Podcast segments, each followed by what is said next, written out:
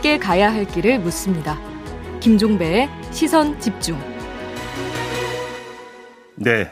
국민의힘의 이준석 대표가 전국 장애인 차별 철폐 연대의 어, 이동권 시위에 대해서 연인을 날선 비판을 이어왔죠.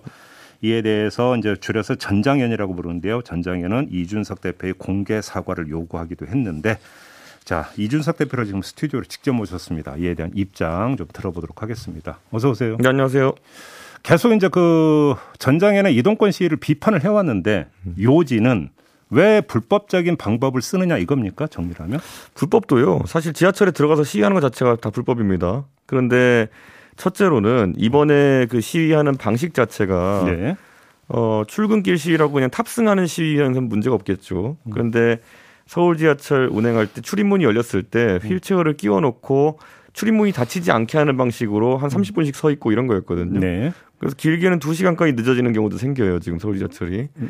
그 탑승했던 분들이 그래서 많은 불편을 이제 느낀다고 이제 하고 있거든요. 근데 이게 단순 불편이 아니라 수십만 명이 타고 있는 지하철을 그냥 한 번에 세워버리는 겁니다. 네. 근데 이런 방식으로 해야지만 본인들의 의사를 관찰할 수 있다는 것을 받아들이게 되면요. 음.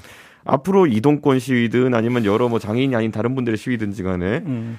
최대 다수의 불편을 이야기하면은 우리 이야기를 들어주더라. 음. 라는 식으로 그렇게 이, 어, 사회 시스템이 정립되게 되면은 글쎄요, 저는 이런 지하철을 멈춰 세우는 양식의 시위 또는 공공시설물을 점거하는 시위 이런 것들이 늘어날 거라 생각합니다. 그러면 좀 한번 이렇게 여쭤볼게요. 대표님의 논리에 따르면 그러면 현행 법률 체계에서 이탈하는 모든 시위, 그다음에 모든 주장에 대해서는 정당 같은 경우는 귀 기울일 이유도 없고 대화도 할 이유가 없다 이렇게 생각하십니까? 아니죠. 저는 여기서 얘기한 거는 수십만 명의 불편을 야기하는 방식. 그러니까 음. 이런 거죠.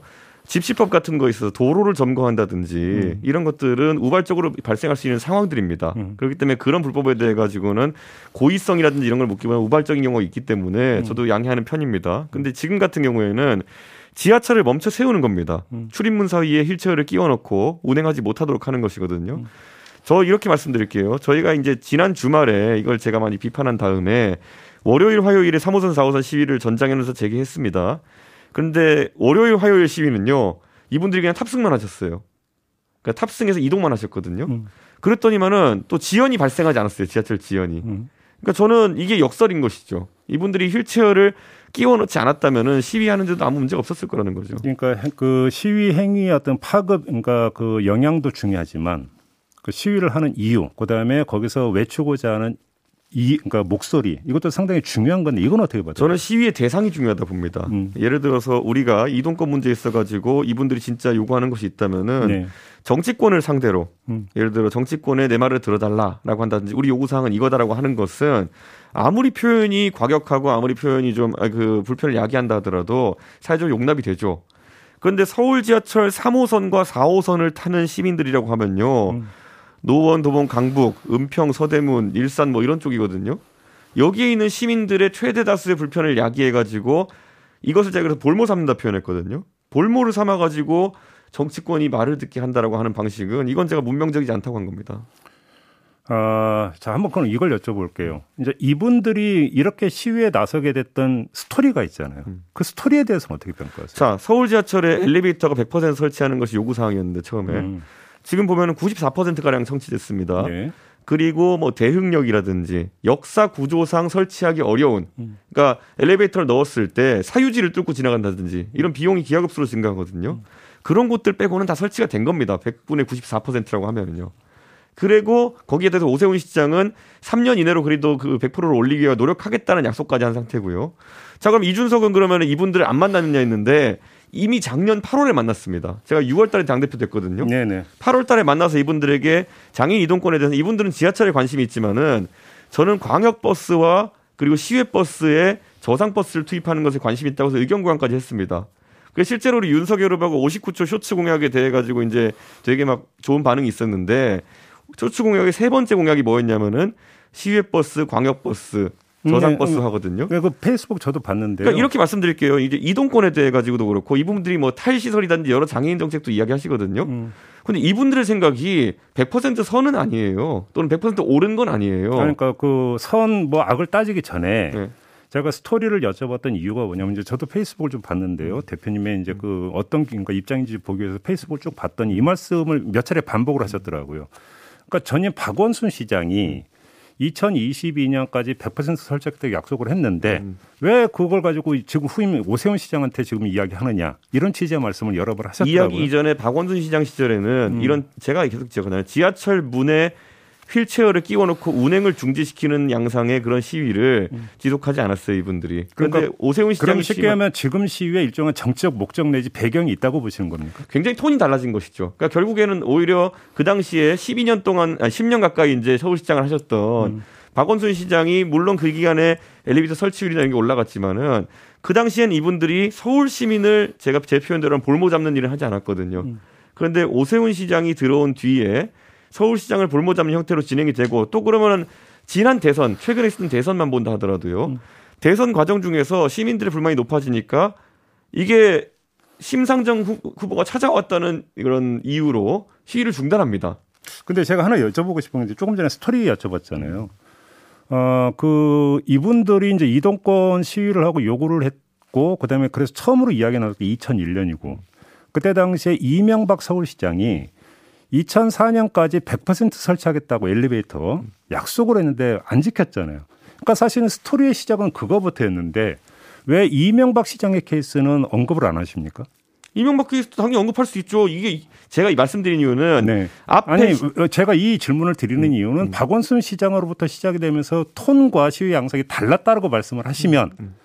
그 전임 이명박 시장으로부터 거슬러 가서 거기서 다 비교가 돼야 되는데 사실은 100% 설치라고 최초로 약속했던 사람이 이명박 시장인데 그 케이스는 빼고 박원순과 오세훈만 가지고 이야기를 하면 그것도 듣는 사람에게는 착오를 일으킬 수 있다는 거죠. 아니죠. 그건 그렇게 볼 게 아니라 음. 오세훈 시장과 전임 시장이었던 박원 시장을 비교한 겁니다. 음. 그래서 그거를 뭐 왜 그럼 20년 전에 이명박 시장까지 안 올라가느냐 말씀하시면은 저는 그것도 언급할 수 있어요. 그런데 말씀드리는 것은 지금 이제 오세훈 시장 취임한 지 채 1년이 안 됐습니다. 음. 그리고 박원순 시장 앞에 전임으로 10년을 지냈습니다. 그렇기 제가... 때문에 10년간의 이런 시위 양상이 보이지 않다가 지난 1년 동안에 서울 시민이라면 지하철 타시는 분들은 많이 체감하고 있는 겁니다.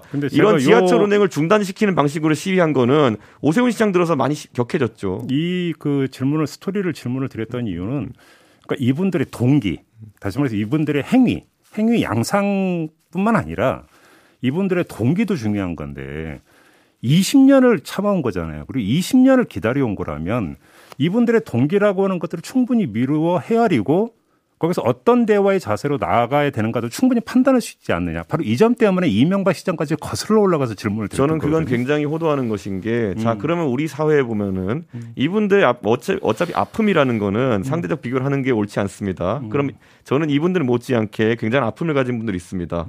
음. 5.18 여순 사건, 4.3 이런 것들은 70년에 가까운 아픔이 있었던 분들이고요. 음. 어, 광주 같은 경우는 40년 가까운 아픔이 있었던 것이고. 음. 자, 그러면 세월호 사건만 하더라도 굉장히 긴 기간 동안 진상 규명을 요구하시는 분들이 있죠. 음. 아픔이 있었죠. 근데 음. 적어도 이런 분들 같은 경우에는 제가 아는 선에서는 또 천안함이나 이런 연평해전 같은 것도 있고요. 음. 이런 분들이 최대 다수의 불편을 야기해 가지고 본인들의 의사를 들리게 했다는 얘기는 저 들어보지 못했습니다.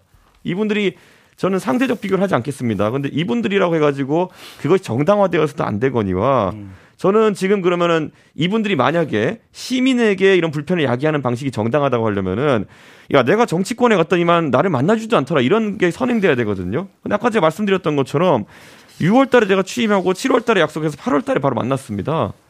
대표님, 다시 만나자 그럼 제가 안 만났겠습니까? 대표님 한번 그럼 질문을 이렇게 한번 돌려볼게요. 네. 그러니까 대표님 입장에서 법 질서라고 하는 게 있고 시민의 불편이라고 하는 게 있는데 왜 이건 보지 못하냐 문제 제기할 수 있다고 생각을 해요. 그러니까 그렇게 그러면 벌어진 양상에 대해서 책임을 묻는다면 똑같은 자태로 또 어떤 행위의 결과에 대한 책임을 물어야 되겠죠. 그리고 제가 이명박 시장부터 이거 이명박 시장도 마찬가지고 전임 박원순 시장도 언제까지 하겠다는 약속 못 지켰어요. 그러면 이분들과의 대화에서 언제까지 하겠노라고 100% 하겠노라고 한 것을 약속을 못 지켰다면 일종의 원인 제공을 또 이분들이 한 것이고 행정에 대한 어떤 공헌에 대한 시건을 한 거잖아요. 그러면 이 부분에 대해서 먼저 인정을 하고 잘못했다. 그리고 그런 부분에서 서울시정에서의 문제도 분명히 제기가 돼야 된다라고 전제를 하고 그 다음에 행위 양상을 비판하는 게 순리에 맞는 거 아닌가요? 아니죠. 저는 이 상황에서 행정의 약속이라고 하는 것은 음. 저희가 다 이제 계획을 세워가지고 음. 자, 몇 년 내로 시행하겠다 했는데 예산을 또 주는 것은 시의회입니다. 네. 시의회에서 충분한 예산을 공급하지 않았을 경우에 음. 시장의 약속이라는 것이 열화될 수도 있는 겁니다. 가장 비근한 예를 들어볼까요? 박원순 시장 10년 계실 동안에 서울의 월드컵 대교 완공된 지 13년 가까이 걸렸습니다. 음, 음. 그럼 박원순 시장 월드컵 대교 완공이 안 된 것에 대해 가지고 사과를 해야 될까요?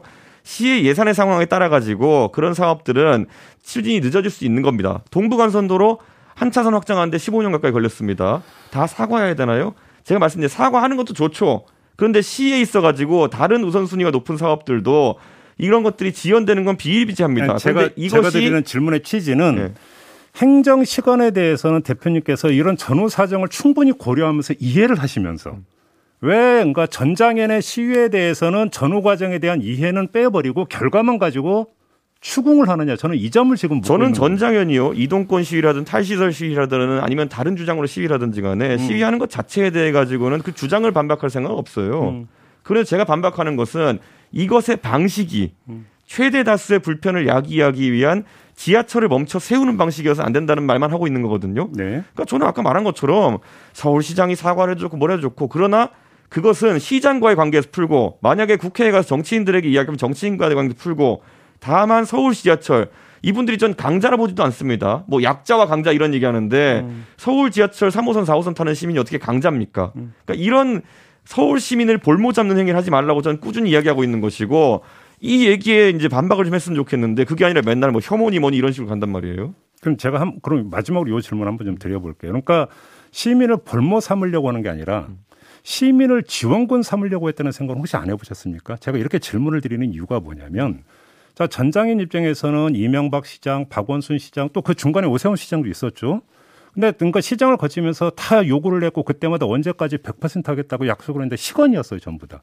그러면 전장현이 그냥 서울시장을 단독으로 만나서 해도 이게 관찰이 안 되니까 그러면 결국은 시민들이 나서 가지고 서울시장을 압박을 해야만이 관찰할 수 있고 그러면 서울 시민들에게 그러면 전장현의 목소리 어떻게 전달해서 시민들을 우군 삼아서 하나의 압력 요인으로 삼을 것인가 이런 차원에서 접근했다고 해석할 여지는 없습니다. 모든 사안에서는 음. 과잉이냐 아니냐를 저희가 판단합니다. 음. 자 지하철 엘리베이터 설치라는 거는 우리 서울 시민들이 지하철 타면 다 보여요. 공사 현장인 곳들이 간간히 눈에 띄거든요. 음. 지속적으로 추진되고 있는 것인데 예산 문제나 설계 문제 등으로 인해 가지고 지연되고 있는 것인데 네. 자 그럼 이걸 바탕으로 해 가지고 서울 시민의 지하철을 멈춰 세우면 서울 시민들이 우리랑 연대할 것이다.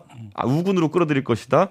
글쎄요 그런 판단력이었다면 저는 오히려 그게 부적절한 판단이었다고 말씀드리고 싶고요. 음. 지금까지 그렇게 성공적인 것도 않습니다. 그게 만약 성공적이라면요. 음. 지금도 전 장현이 서울 지하철 3호선, 4호선, 2호선에 휠체어를 계속 끼워 넣어야죠. 근데 물론 비판하는 시민도 있지만 또 후원을 하는 시민도 많이 있다는 뉴스 보셨습니까? 그렇게 만약에 그러면서 그 자체가 여론화되고 있잖아요. 그렇게 판단하고 그게 정말 좋으면은 앞으로도 지하철에 계속 휠체어를 끼워 넣으면 됩니다. 음. 그런데 이제 중단했잖아요. 음. 전장현도 아는 겁니다. 이게 굉장히 비효율적이고 해선 안 되는 방식이라는 거를 이번에 비판 여론 바탕으로 음. 깨달은 거고요. 음. 이번에 뭐 2호선에서 시위하겠다고 이제 하시던데요. 음, 음. 이번에는 그 근거가 뭐냐면 이준석이 사과하지 않으면 2호선에 시위하겠다래요. 이거는 무슨 논리적 개연성입니까? 시간이 다 마지막으로 요걸 이준석한테 불만이 있으니까 서울 지하철 2호선 타는 시민들의 발을 멈춰 세우겠다. 음. 이거는 문명적인 방법이 아닙니다. 그 김종인 전 위원장이 언론 인터뷰에서 이런 말을 했더라고요. 여당의 대표가 되시는 만큼 음. 즉흥적인 반응보다 좀 참고 인내하는 모습을 보이는 것이 정상으로 가는 길이다. 이런 식으로 조언 비슷한 말씀하실 때는 어떻게 받아들이세요? 저는 지금까지 우리 당의 정치 원로들이나 네. 아니면 다른 지금까지 정치 문법이 있어가지고는 음. 애초에 장애인 관련 문제 같은 것은 건드리지 말라가 문법이에요. 음. 그 문법이 지난 몇 개월 동안 서울 시민들과 그런 어떤 전장현 간의 대립이 이어지고 있는 상황에서 아무도 조정에 나서지 않았던 이유거든요. 음. 사실 근데 저는 이런 것들에 대해 가지고 앞으로 적극적으로 정치권이 개입해야 된다. 음. 아니 전장현이 3개월 4개월 동안 서울 지하철 어, 운행을 중지시키게 하는 이런 시위를 하고 있었는데 음. 어느 책임 있는 정치인은 나서지 않아 가지고 상황이 계속 악화되고 있었다면은 음. 당연히 저는 전장현의 불법적인 시위 방식을 중단하라고 요구할 수 있는 것이고요. 네. 그게 지금 젊은 세대들이 바라는 음. 그리고 서울 시민들이 바라는 정치의 방법일 것이다 이렇게 생각합니다. 그러면 지금 불법 시위를 규정을 했으면 예를 들어서 교통공사가 그런 권한이 있는 교통공사든 아니면 더 나아가서 경찰이든 진압을 해야 된다 이렇게 보시는 거예요? 아니죠. 저는 그래서 거기에 대해서도 경찰 개입 뭐 이런 얘기를 하는 분들이 있는데 음. 출입문을 취급하라고 했어요. 이게 공식 용어입니다. 출입문을 음. 여닫는 걸 출입문 취급이라고 하는데 음, 음. 자 서울 지하철 3, 4호선 음. 러시아워 때 어, 배차 간격 2.5분입니다. 음. 그렇다면은 장애인 시위하는 것에 있어서 탑승 시위라면은 음. 만약에 지금처럼 줄지어서 뭐 2, 30분이 타시는 게 아니라 음. 만약에 일정 시간 다는 다음에 어 열차가 발차야 되는 시간이라 그러면은 이분들이 다음 열차를 타시면 되는 겁니다. 2분 30초 뒤에 옵니다. 알겠습니다. 근데 지금 같은 경우에는 출입문에 끼워 놓고 30분씩 음. 지연시키는 방식을 하고 있기 때문에 음. 그렇게 하도록 유도하라는 거는 굉장히 합리적인 대안입니다. 마무리 해야 될 것 같네요. 네. 고맙습니다. 예, 감사합니다. 네, 국민의힘의 이준석 대표였습니다. 날카롭게 묻고 객관적으로 묻고 한 번 더 묻습니다. 김종배의 시선 집중. 네, 조금 전에 이준석 대표 입장 들어봤는데요. 이번엔 전국 장애인 차별 철폐 연대의 박경식 대표 연결해서 입장 들어보겠습니다. 나와 계시죠? 네, 안녕하십니까? 네. 자, 혹시 조금 전에 이준석 대표 인터뷰 들어보셨습니까, 대표님? 예, 뒷부분만 조금 들어봤습니다. 음, 일단 어떻게 받아들이세요? 이준석 대표의 주장에 대해서? 음, 일단은 뭐 다 듣지는 않아서 음. 제가 페이스북에서 나온 것들로만 좀 전체적인 이야기를 하면요. 네. 에, 굉장히 어떤 객관적 사실 음. 또 어, 자기 나름의 편집된 의도적 편집된 이야기로 계속 이, 주장하고 계신 것 같아요. 그리고 또 하나는 굉장히 정치적으로 정파적으로 이 문제를 풀려고 하고 있고 음. 그리고 이 문제의 본질의 문제는 보지 않고 음. 이 의도 악의적 편집에 의한 주장을 계속 하고 있어서 좀 안타깝습니다. 자 그러면 본질이 뭐라는 말씀이실까요, 대표님? 어 저희는 21년을 외쳤다라는 말이 있습니다. 네. 장애 이동권 보장을 해달라고 외쳤는데요. 지금까지 장애인 이동권을 보장해달라고 했을 때 보장하지 않겠다라는 사람은 한 사람도 없었습니다. 장애인도 교육받고 싶다라고 했을 때 이 교육받지 말라고 이야기한 사람들은 한 사람도 없었어요. 특히 정치인들은 음. 이 문제에 대해서 하겠다 하겠다 하겠다고 했고 음흠. 2000 그게 2001년도입니다. 2005년도에 교통약자 편의 정지법이 개정됐습니다. 네. 거기에 3조의 이동권이라는 것이 있었고요. 음. 예전에 저희가 장애인 이동권 보장해 주십시오라고 했을 때 예, 지나가는 꼬마아이가 서명받고 있는데 지하철에서 음. 아저씨 이름 이동권이세요? 라고 얘기해요. 예. 비장애인이 보기에는 정말 공기와 같은 이런 이동의 문제를 21년을 외쳤음에도 불구하고 그 누구도 책임지지 않았습니다. 음. 법이 있어도 법에 명시된 권리도 보장되지 않았어요. 헌법 정신에서도 모든 국민은 법 앞에 평등하고 이야기했습니다. 음. 누구든지 처벌받지 않는다고 했습니다. 그런데 그 헌법 정신도 지켜지지 않았어요. 그러면 우리가 이야기하고자 하는 의미가 어떤 시위의 하나의 방식들을 가지고 이렇게 그것도 왜곡되어져서 이야기하는 문제, 3, 4호선 문제 이런 건 다 왜곡됐어요. 그래서 이런 왜곡된 편집된 이야기 하지 말고 이준석 대표는 집권 여당이 될 공당의 대표로서 이 이야기해 주시면 고맙겠다라는 겁니다. 그 지금 대표님이 이, 그 말씀하셨는데요. 조금 전에 이준석 대표는 거듭 이제 그 점을 그러니까 제기를 했는데 다 좋은데 네네. 왜 불법적으로 행위를 하느냐? 왜 그러면서 시민들의 이동, 그러니까 뭐 결국은 그 수십만 네. 시민들의 이동권을 결국은 제한하는 결과를 빚는 거 아니냐? 이 점을 제기를 하던데. 그렇죠. 그것이 이제 이준석 대표의 이 그 제기인데요. 네. 불법이란 그렇지 않습니까? 불법. 음. 이것이 불법과 합법의 논쟁입니까? 음. 이 문제가 지금 불법과 합법을 논의하면서 이야기해야 될 문제입니까? 라부터 좀 묻고 싶어요. 예. 다 좋은데 뭐가 좋았는데요. 이동권 보장하자고 했을 때 다 좋다고 했죠. 음. 교육권 보장을 해달라고 해서 다 좋다고 했죠. 음. 그래서 정치인은 뭐 했는데? 라고 물어보니까 그거 이 박원순 시장이 한 걸 갖다가 왜 오세훈 시장한테 하냐고 하면서 의아하다고 하면서 정, 정파적으로 갈라버렸어요. 네. 이 문제는 2001년도, 2002년도에 오이도역 발산역에서 장애인이 떨어지고 있을 때 2004년도에 이명박 서울시장이 약속했습니다. 그 약속 안 지켰어요. 음. 박원순 시장도 약속 안 지켰어요. 그 전에 오세훈 시장이 있었어요. 네. 이것은 한 시장의 문제가 아니라 서울시가 책임지지 않았던 문제입니다. 음흠. 여기에 대해서 사과부터 먼저 하세요. 라고 음. 이야기했어요. 음. 그런데 이걸 갖다가 뭐 어떤 시장 문제 이야기하고 또 뭐 윤석열 당선이 되니까 그때부터 더 격화됐다고 이런 식으로 이야기하는 게 아니지 않습니까? 이준석 당 대표님은요, 이준석 당 대표님이지 일개 이종, 이준석 군이 아니지 않습니까? 네네. 대표님 근데 조금 전에 이준석 대표는 이제 저도 이제 바로 그 질문을 드렸더니 네네네. 일단 지금 엘리베이터 설치 같은 경우는 94% 이루어졌고 네네네. 그다음에 물론 100% 약속은 안 지켰지만 그 과정에서 여러 가지 사정 예를 들어서 뭐 서울시의회에서 예산 배정 문제라든지 음. 뭐 시유지 문제라든지 이런 것들이 있지 않느냐 이 점을 제기하던데 이건 어떻게 받아들이세요? 그런 그런 이유들 때문에 이 약속이 두 번 안 지켜졌어요. 음. 그런데 그런 것들을 고려해가지고 약속한 거 아닙니까? 음. 그렇잖아요. 그럼 그런 거 다 살짝 다 빼고 그러면 약속했습니까? 네. 약속할 때 무슨 마음으로 약속했는데요. 네. 지금 와서 또 그 이야기 하십니까? 음. 그리고요, 이 2001년도에 13%였습니다. 그 하나하나 증가되었을 때 장애인이 리프트에서 떨어져 죽고 다치고 매달려서 살인기계 리프트라고 이야기하면서 돌아다니면서 끊임없이 이야기했는데 음. 그런데 장애인이 떨어져 죽잖아요. 음. 2017년도 18년도에 떨어져 죽었어요. 신길역에서. 네.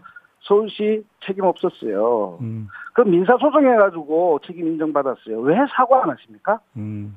이 문제에 대해서는 어떻게 이야기하시겠습니까? 알겠... 이것부터 좀 물어봐 주세요. 공당의 대표시면. 자, 그리고 또 한 가지는 이제 그 장애인분들이 이제 휠체어를 타고 이제 그 지하철에 탑승하는 과정에서 이제 그 네, 문이 예. 닫히지 않게 이제 계속 하다가 네네. 그뭐요 며칠 이제 다시 이제 이걸 하지 않으니까 이제 제대로 되지 않았느냐 이 점을 상당히 강조를 하던데 그럼 그 이전의 방식이 문제가 있었다라는 주장을 굉장히 거듭했습니다. 이거에 대한 좀 답변 좀 네. 부탁드릴게요. 네. 자기 만족적인 승리까지 선언하더라고요. 예. 그런 거는 끊임없이 있었어요. 음. 예. 예, 천천히 타기도 하고 조금 막기로 하고 이런 것들은 과정이 있었는데 음. 자기가 이야기하고 나니까 이렇게 했다라고 이야기하는 정말 자기 만족적 평가와 승리 선언 승리까지 선언하셨더라고요. 음. 참, 어, 그 문제가 정말 이렇게 이야기하셔야 될 문제인가를 한번 묻고 싶고요. 네. 저희 이준석 대표가 이야기하고 있는 승강장과 지하철 문제는요. 왜 그게 발통, 발통이 빠져야 됩니까? 음. 거기서 왜 거기에서 당연히 에, 바퀴가 빠져가지고 떨어져서 중상을 입어야 됩니까? 음. 저도 거기에 빠져가지고요. 빠져가지고 나동정에 쳐졌어요. 네. 저는 저의 몸의 상태상 떨어지면요. 꼼짝도 못 하는데 지나가는 시민과 그 저 앞에 경찰들이 비웃으면서 쇼한다고 이야기하세요. 알겠습니다. 이런 이야기를 들으면서 저희는 이야기하고 있습니다. 대표님 아무튼 이준석 대표는 전장인이 요구했던 사과를 받아들일 생각이 없다라고 분명히 밝혔습니다. 그럼 어떻게 네. 대응하실 계획이세요? 사과를 반드시 하셔야 될 것 같습니다. 그래요. 네. 그러면 지금 그, 자, 그 이준석 대표는 지금 불법 시위에 대한 문제 제기지 혐오가 아니다. 또 이제 이런 주장을 그 해왔는데 이거에 대한 입장은 어떤 겁니까? 혐오냐 아니냐의 문제 판결은요. 그 말을 하시기 전에 차별금지법부터 먼저 제정하십시오. 음, 음. 그래야지 그 법에 의해서 그것을 판단하시겠죠. 예. 법에 의해서. 아무리 혐오냐 아니냐 이야기해봤자 그거는 감명을 밖에 안 되지 않습니까? 예. 그런데 분명한 것은요. 이준석 대표의 당대표의 그 많은 펠로와 이런 사람들이 그 뒤에 달리는 댓글을 한번 보십시오. 음. 6,224억이 든다고 하니까요. 6,224억 원 지를 갖다 매를 맞춰야 되겠네라고 이야기해요. 저주까지 해요 저희한테. 음, 음. 이런 것들을 선동하고 계시지 않습니까? 알겠습니다. 선동 안 했어요? 안 했다고 하겠죠. 거기에 달리는 댓글들과 이런 것들을 어떻게 이야기하시겠습니까? 알겠습니다. 자, 시간이 다 돼서 대표님 말씀 여기까지 드려야 될 것 같네요. 고맙습니다. 네, 알겠습니다. 네, 지금까지 박경석 전국 장애인 차별철폐연대 대표였습니다.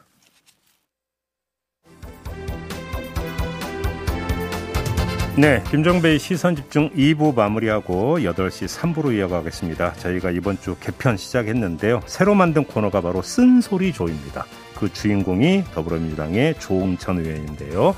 잠시 후 3부에서 만나 뵙도록 하겠습니다. 잠시만요.